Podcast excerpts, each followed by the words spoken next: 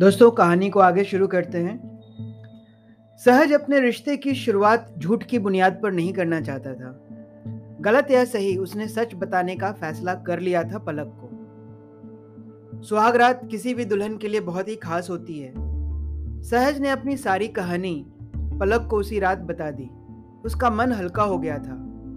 पलक, जो नए नए सपनों को संजोए हुए थी, एक झक झटके में उसे सारा टूटता नज़र आया। पर सहज ने समझाया कि जो था, वो उसका भूत था आपका पास था। लेकिन बताना ज़रूरी था, रिश्तों की नींव सच्चाई के मज़बूत खंभों पर होनी चाहिए, इसलिए वो निश्चिंत रहे। भूत का वर्तमान और भविष्य से कोई प्रतिक्रिया नहीं होगी। वो दोनों एक नए जीवन की शुरुआत करेंगे। पलक या किसी भी नव विवाहिता के लिए यह सब सामान्य नहीं था। और सब में इतना सब कुछ बर्दाश्त करने की क्षमता भी नहीं होती। पलक ने सब्र और हिम्मत से काम लिया, क्योंकि बातें करने के लिए भी समय नहीं था सहज के पास। उसे कॉलेज वापस जाना था। पढ़ाई अभी खत्म कहाँ हुई थी? सहज कॉलेज वापस आ गया।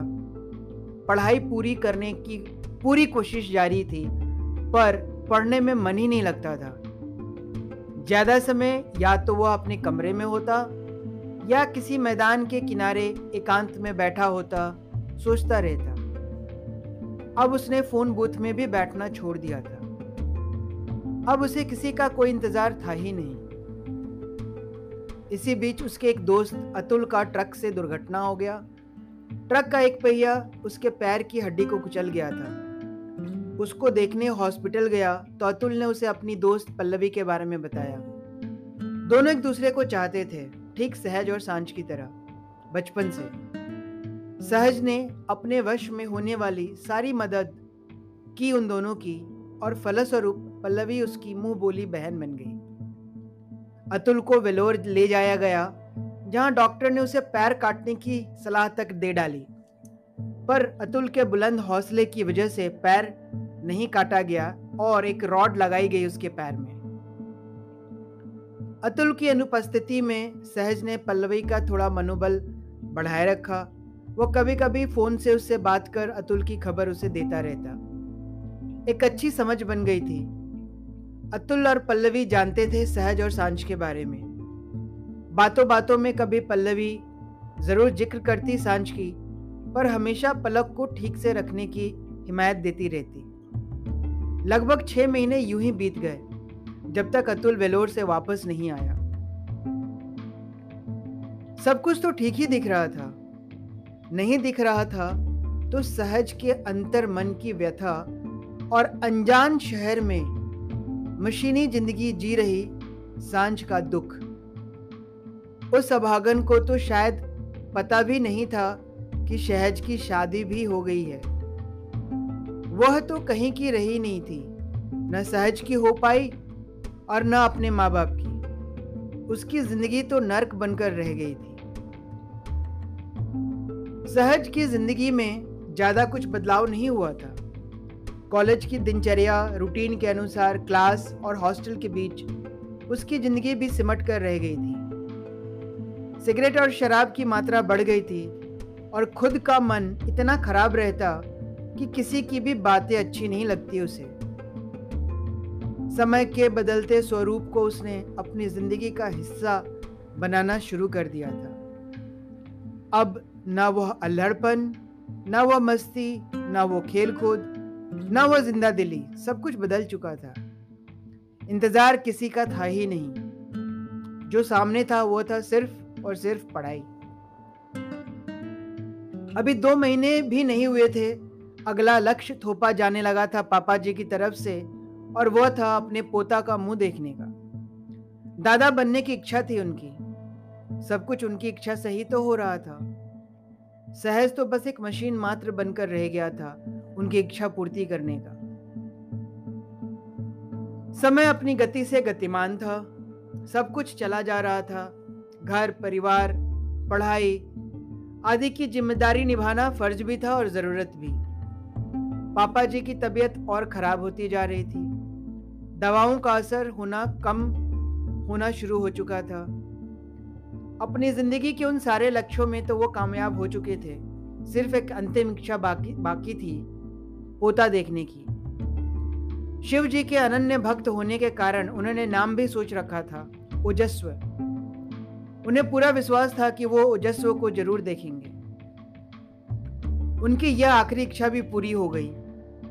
सहज कॉलेज में ही था। शाम के करीब साढ़े नौ बजे बूथ में खबर आई कि सहज के बेटा हुआ है। पलक ने फूल जैसे बच्चे को जन्म दिया है। माँ, बच्चे दोनों स्वस्थ और सकुशल है। बैजनाथ भैया मिठाई का डब्बा लेकर कॉलेज में शोर मचाते हुए हॉस्टल तक पहुँच गए। सारे दोस्त, सीनियर, जूनियर सभी बधाई देने लगे सहज को। पार्टी के नाम पर शराब की नदी तो नहीं, पर नाला ज़रूर बहा और कई दिनों तक पार्टी चलती रही। छठी के अवसर पर उसे घर बुलाया गया, जहाँ पहली बार उसने अपने बेटे को गोद लिया। पलक बहुत खुश थी। सृजन किया था उसने। मातृत्व का हक भी तो उसे ज़्यादा था। सारा परिवार खुश था, क्योंकि इस नई पीढ़ी का पहला बच्चा था ओजस्व। पापा जी ने जितनी भी मनौतियाँ मांगी थी, सबके पूरा होने का समय आ गया था। धीरे धीरे सारे कुटुंब, परिवार, रिश्तेदारों को निमंत्रण भेजा गया और एक भव्य समारोह का आयोजन किया गया। एक पिता होने का एहसास, पहला एहसास हुआ सहज को। दुनियादारी का तो ज़्यादा ज्ञान नहीं हुआ था अभी, फिर भी अब उसे ज़िम्मेदारी का एहसास होने लगा था। बहुत उत्साहित तो नहीं, पर आज वो बहुत खुश ज़रूर था। समारोह की समाप्ति पर सब अपने अपने गंतव्य ठिकानों पर लौट गए। सहज भी कॉलेज वापस आ गया। समारोह के दौरान पापा जी ने अपनी बिगड़ती तबीयत का एहसास किसी को होने नहीं दिया। एक पिता के नाते वह भी अपनी जिम्मेदारियों का निर्वहन कर रहे थे। तबीयत वास्तव में काफ़ी बिगड़ चुकी थी। परिवार के सारे सदस्यों को एक बार, आखिरी बार मिलने की इच्छा से बुलावा भेजा। सहज सहित सारे भाई बहन फिर से मिलने आए। तीन दिन बाद सहज का फाइनल सेमेस्टर का एग्ज़ाम होना था। यह कहकर पापा जी से अनुमति लेकर वो वापस चला गया और परीक्षा की तैयारी में जुट गया। अगले ही शाम, अगले ही शाम, बहुत हिम्मत करके अमन उसके कमरे में आया और खबर दी कि पापा जी नहीं रहे। उसे तुरंत गाँव के लिए निकलना चाहिए। असल में ये खबर फ़ोन बूथ में तो दोपहर में ही आ गई थी, पर सहज को इस खबर को बताने की हिम्मत किसी में नहीं हो रही थी। अमन ने इस नाजुक स्थिति की गंभीरता को समझा और उस तक यह खबर पहुँचाने की हिम्मत की थी। रोने तक का समय नहीं था सहज के पास। अपने सीनियर सुमित सर को रिक्वेस्ट कर उसने उनके स्कूटर से बस स्टैंड तक छोड़ने को कहा। अंतिम बस भी निकलने वाली ही थी, पर उसे सीट मिल गई और वह पापा जी के अंतिम दर्शनों के लिए चल पड़ा। रात भर का सफ़र, न नींद आ रही थी और न समझ आ रहा था कि क्या करना है और कैसे करना है। एक एक पल बहुत भारी सा बीत रहा था। सुबह करीब दस बजे वह अपने गाँव पहुँचा जहाँ पापा जी का पार्थिव शरीर उसका इंतज़ार कर रहा था। पापा जी ने अंतिम समय में होने वाली उन समस्याओं को छुपा लिया था। बातचीत से पता लगा कि उनकी मौत का कारण उन, उनकी किडनी का फेल होना था जो डॉक्टर ने बताया। सहज के आने से पहले ही पापा जी के अंतिम संस्कार की सारी तैयारियाँ की जा चुकी थी। बड़े बेटे होने के कारण उसको ही दाह संस्कार की प्रक्रिया को निभाना था। गाँव के अंदर तो कोई स्मशान नहीं था। इसलिए वहाँ से करीब आठ किलोमीटर की दूरी पर बूढ़ी गंडक नदी के किनारे दाह संस्कार करने के लिए अर्थी लेकर परिजन घर से निकल पड़े। साथ में एक ट्रैक्टर ट्रॉली और कुछ लोग मोटरसाइकिल लेकर भी साथ साथ निकले। गाँव की सीमा समाप्ति के बाद पार्थिव शरीर को ट्रेलर ट्रॉली में रखा गया। सहज वहीं बैठ गया।